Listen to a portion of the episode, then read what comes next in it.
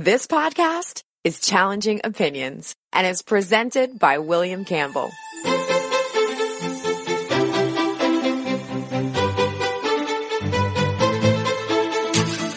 Thank you for downloading the Challenging Opinions podcast for June 19th, 2017.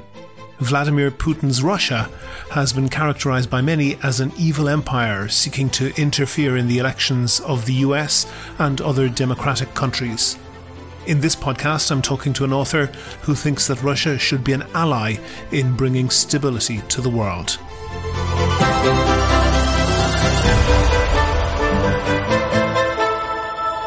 Challenging Opinions is the podcast where ideas are tested. Whether you are left or right, conservative or progressive, devout or skeptic. What matters is the strength of your argument, not the strength of your voice. Richard Nixon was president for nearly six years when he resigned. He was elected in November 1968 and he took office the next January. On June 17th, 1972, in the run up to the election that would see him re elected, Bernard Barker, Virgilio Gonzalez, Eugenio Martinez, James W. McCord Jr., and Frank Sturgis were arrested while burgling the DNC offices at the Watergate Hotel. At that point, Nixon was three and a half years in office. The burglars were convicted and sentenced on January 30th, 1973. Nixon had been in office for more than four years at that point. More than a year later, a grand jury in Washington, D.C. indicted several former Nixon aides who became known as the Watergate Seven. That was the real beginning of the end for Nixon. From then on, his presidency was dominated by Watergate, though he didn't finally resign until August 9th, 1974. There are other things than Watergate for which history has proved Nixon did not perform well. The outstanding one is that he was the president who began the catastrophe that is the war on drugs. But it's not all one way. For example, Warren E. Burger Harry Blackmun, Lewis Powell, and William Rehnquist were all appointed to the Supreme Court by Nixon. I think most historians would agree that Nixon's appointments proved themselves worthy of the court more than of the partisan system that chose them. My point is that Nixon had several years of governing as a reasonably competent president.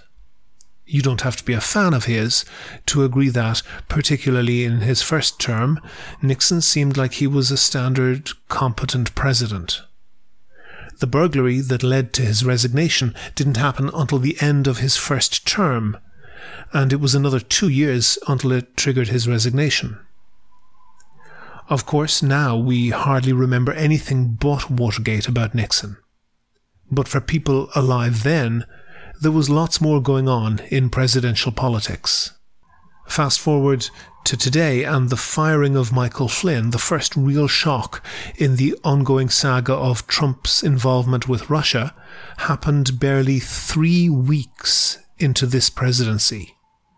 And it doesn't look like that story is going away anytime soon. I'm just saying. Do you agree? Do you disagree? If you want your point of view heard, email podcast at challengingopinions.com and say what you think.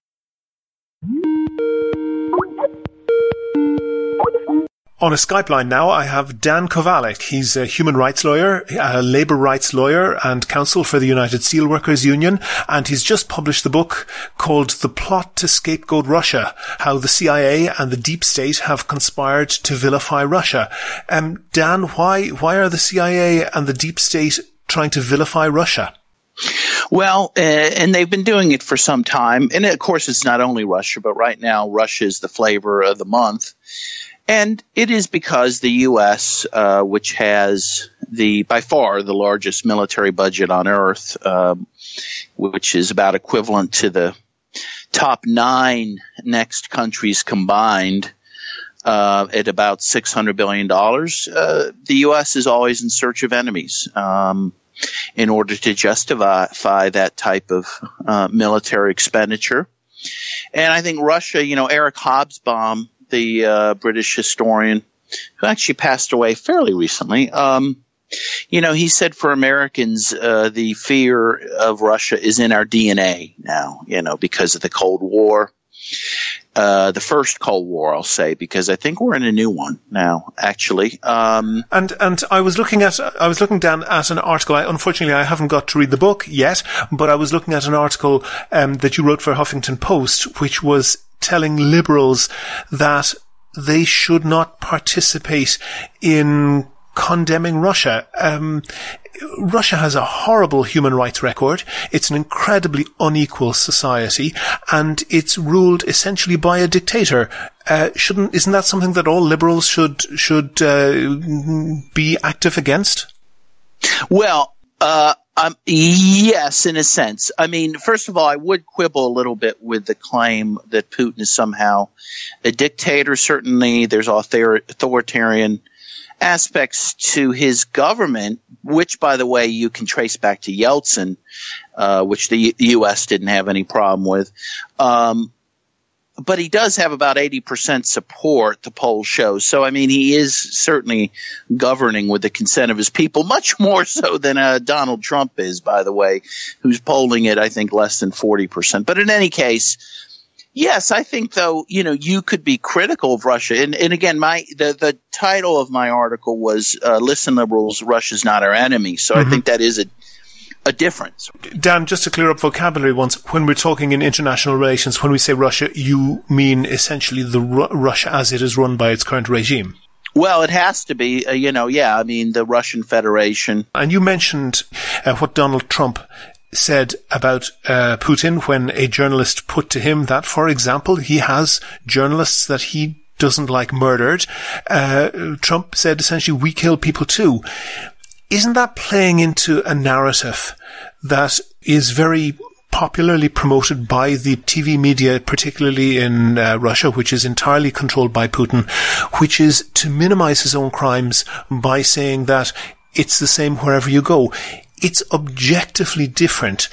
In Russia, opposition journalists, that's to say, someone who investigates the enormous wealth that Putin has amassed, are highly likely to be murdered in the street, machine gunned, bombed, or poisoned. That's not something that's happening in Russia, in, in the United States. Well, first of all, let me just back up a little bit if I can. Sure. So again, the, the thesis of my book and of, of, of the article you mentioned is that Russia is not an enemy. Okay. That it's a country we can work with. We can partner with on various issues. But again, that's not to say that they're beyond repute or beyond criticism for some of the things that you're mentioning. I mean, you can be critical of those things while also working with a country like that. I mean, there, you know, no country is obviously without blame. Uh, they may be worse than a lot of other countries, but better than others. For example, Saudi Arabia, that the U.S. partners with, uh, which it makes no pretense of being a democracy, right? But, you know, in terms of the question you asked. So yeah, there was a question that Trump had, and I talk about this in my my book uh, by Bill O'Reilly, who asked him. He said, "You know, isn't Putin a killer?" And yeah, Trump's response was, uh, "Don't something to the so, effect." So are uh, we? I think he said. Yeah, something like that, you know, or are we so innocent? Yeah, we have our own killers, etc. So, first of all, in terms of journalists being killed in Russia, I don't dispute that journalists are being killed. Are some of them being killed uh, at the order of the state? I'm sure that's true. I'm sure there's it's true though that others are not. I mean, I talk about in my book that some of the murders attributed to to Putin may in fact have been ordered by the uh, head of Chechnya, which you know uh, Russia's who, who is essentially appointed by Putin.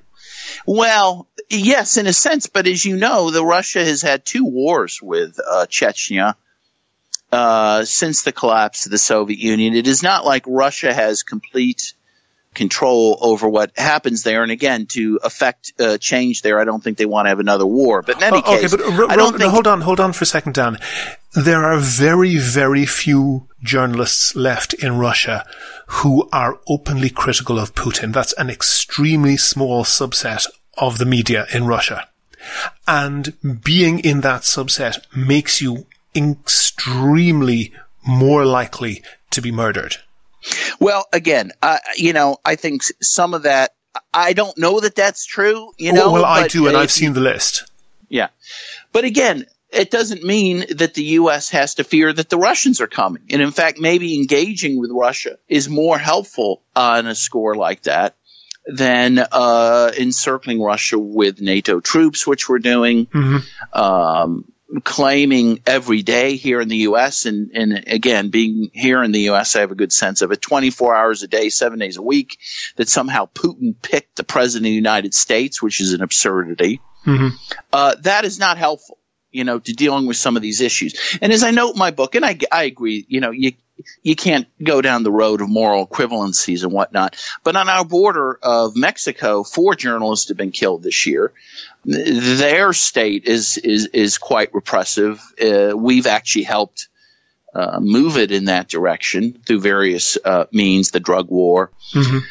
for example. Um, you know, it's not like Russia is a unique uh, is unique in many of the respects uh, that you say. I, I, certainly compared to a lot of Western countries, I would say, yeah, that's true. Though I mean, Russia has its own history of of czars, and of course, uh, the Soviet Union, which certainly had. Uh, could not be described uh, certainly as democratic in a Western sense, right? Um, Russia has its own uh, development that that it's going through, and I think, you know, really, again, to me, yes, really. You, you think you think it's moving forward under uh, uh, um, during the reign of Putin, for example, all opposition uh, voices have essentially been closed down. All TV stations that were not owned by him or his allies or by the government have um, either been closed or been uh, acquired through means less than legal by Putin and his allies. There is now, and TV by a wide margin, TV by a wide margin is the most important media in Russia, and there are now no TV stations left that will broadcast anything critical of Putin. Well, there are four political parties in, in the Duma there, including the Communist Party, which I believe is the strongest uh, uh, party, biggest party in Russia. So, I mean, there are opposition uh, voices there.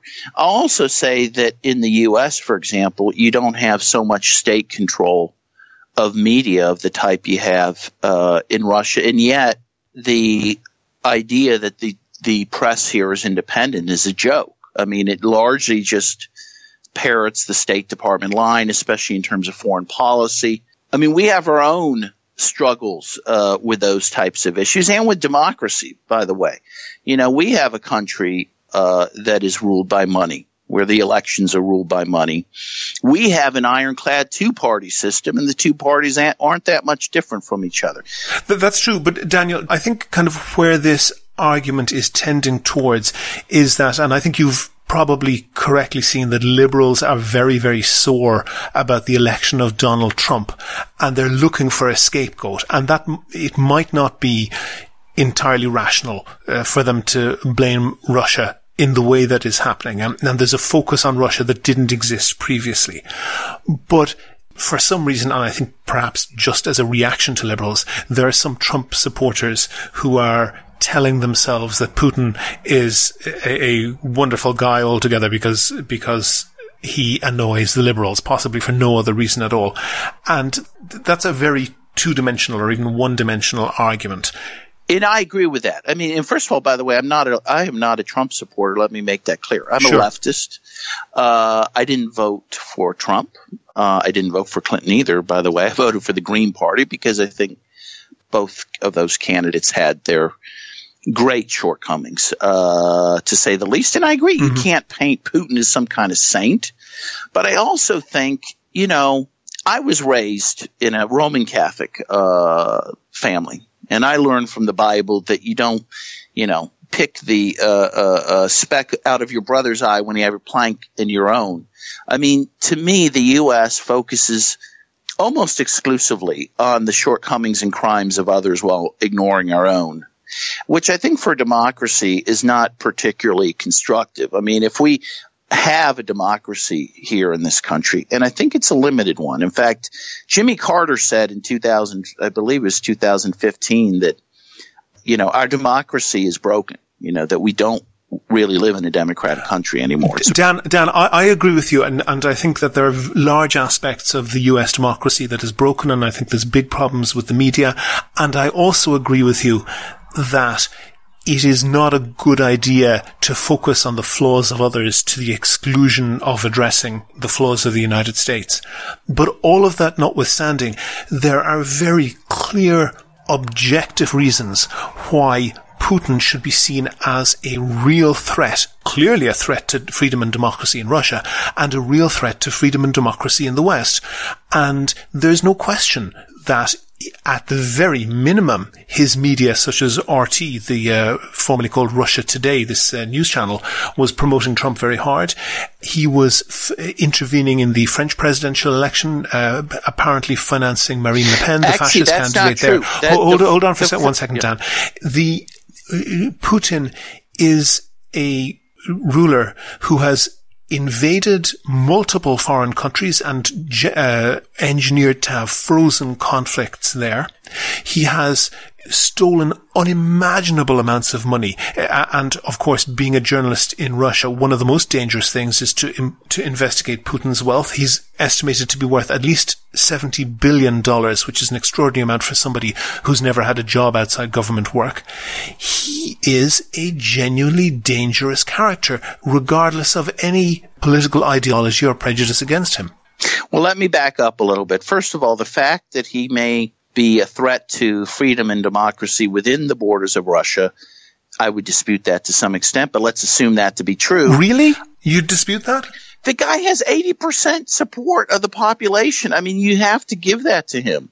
I mean, uh, he has done some very productive things for the Russian people, and that's why he's popular. He got their economy back on track. Again, I don't dispute that he has an authoritarian style of leadership, which we can and should criticize. But that doesn't make him a threat to the West. You know, you mentioned the French elections.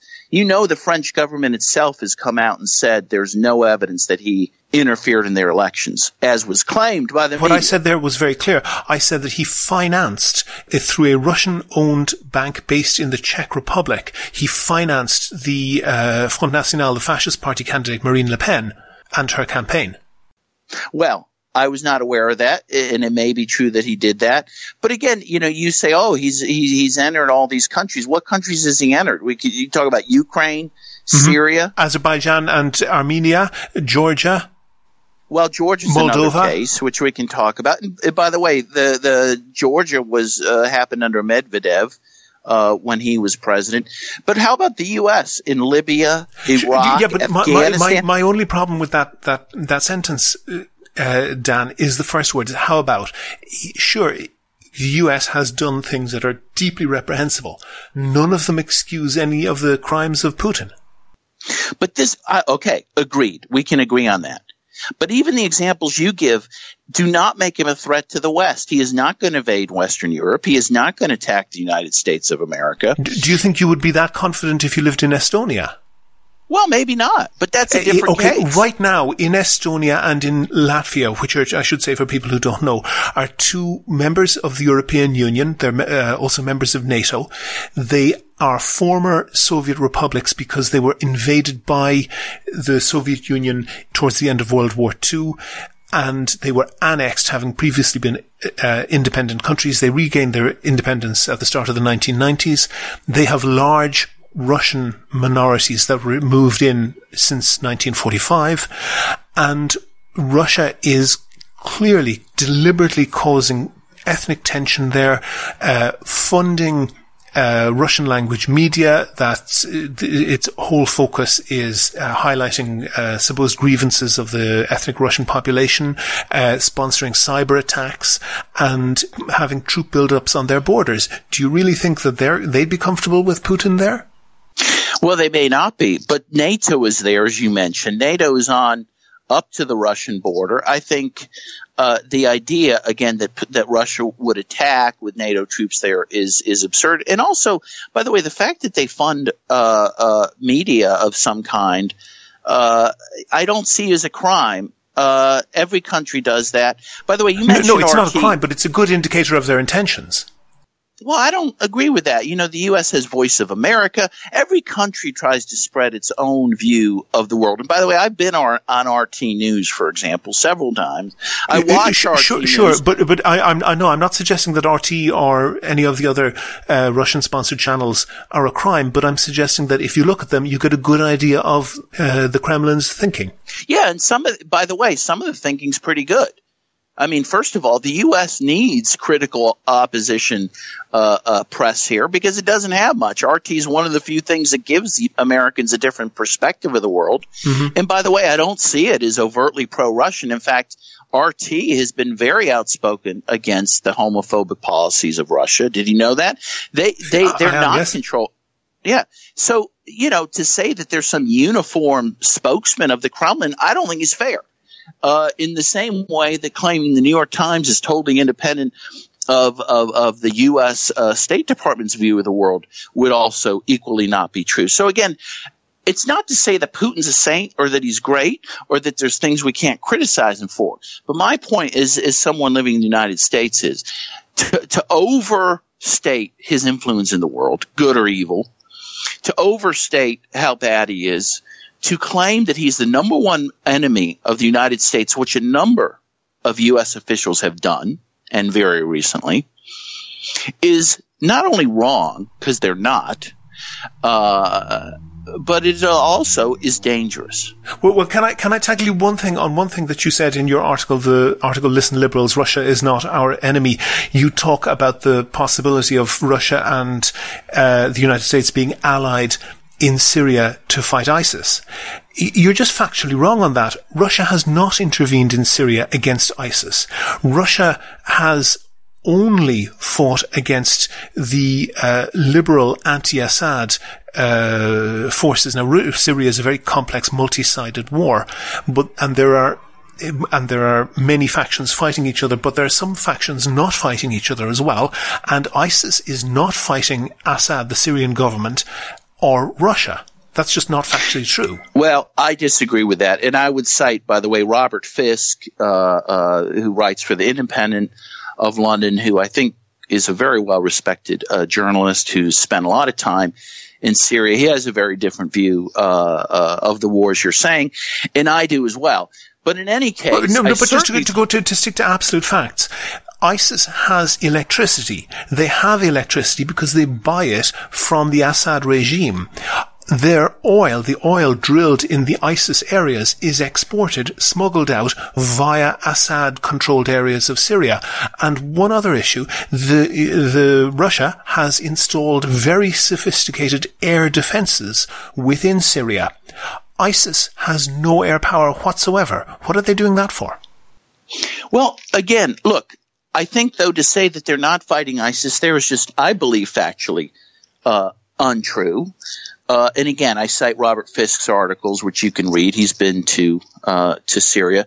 But again, the other point is, let me just be clear. Mm-hmm.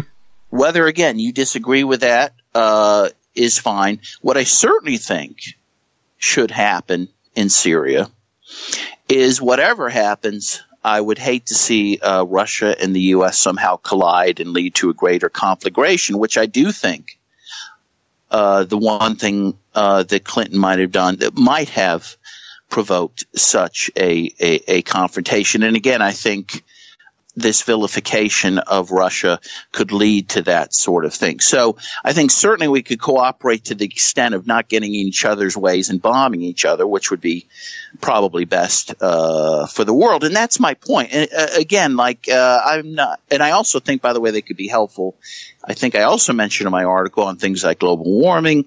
Uh, there, there's a lot of things that we could use Russia uh, for to to help us with to advance the interests of the world. Dan Kovalik, human rights lawyer, labor rights lawyer for the United Steelworkers Union and author of The Plot to Scapegoat Russia. Thank you very much for talking to me. Thank you very much. Never miss a show. You can subscribe to the podcast for free using iTunes, Stitcher, TuneIn Radio, or any other podcast software or app.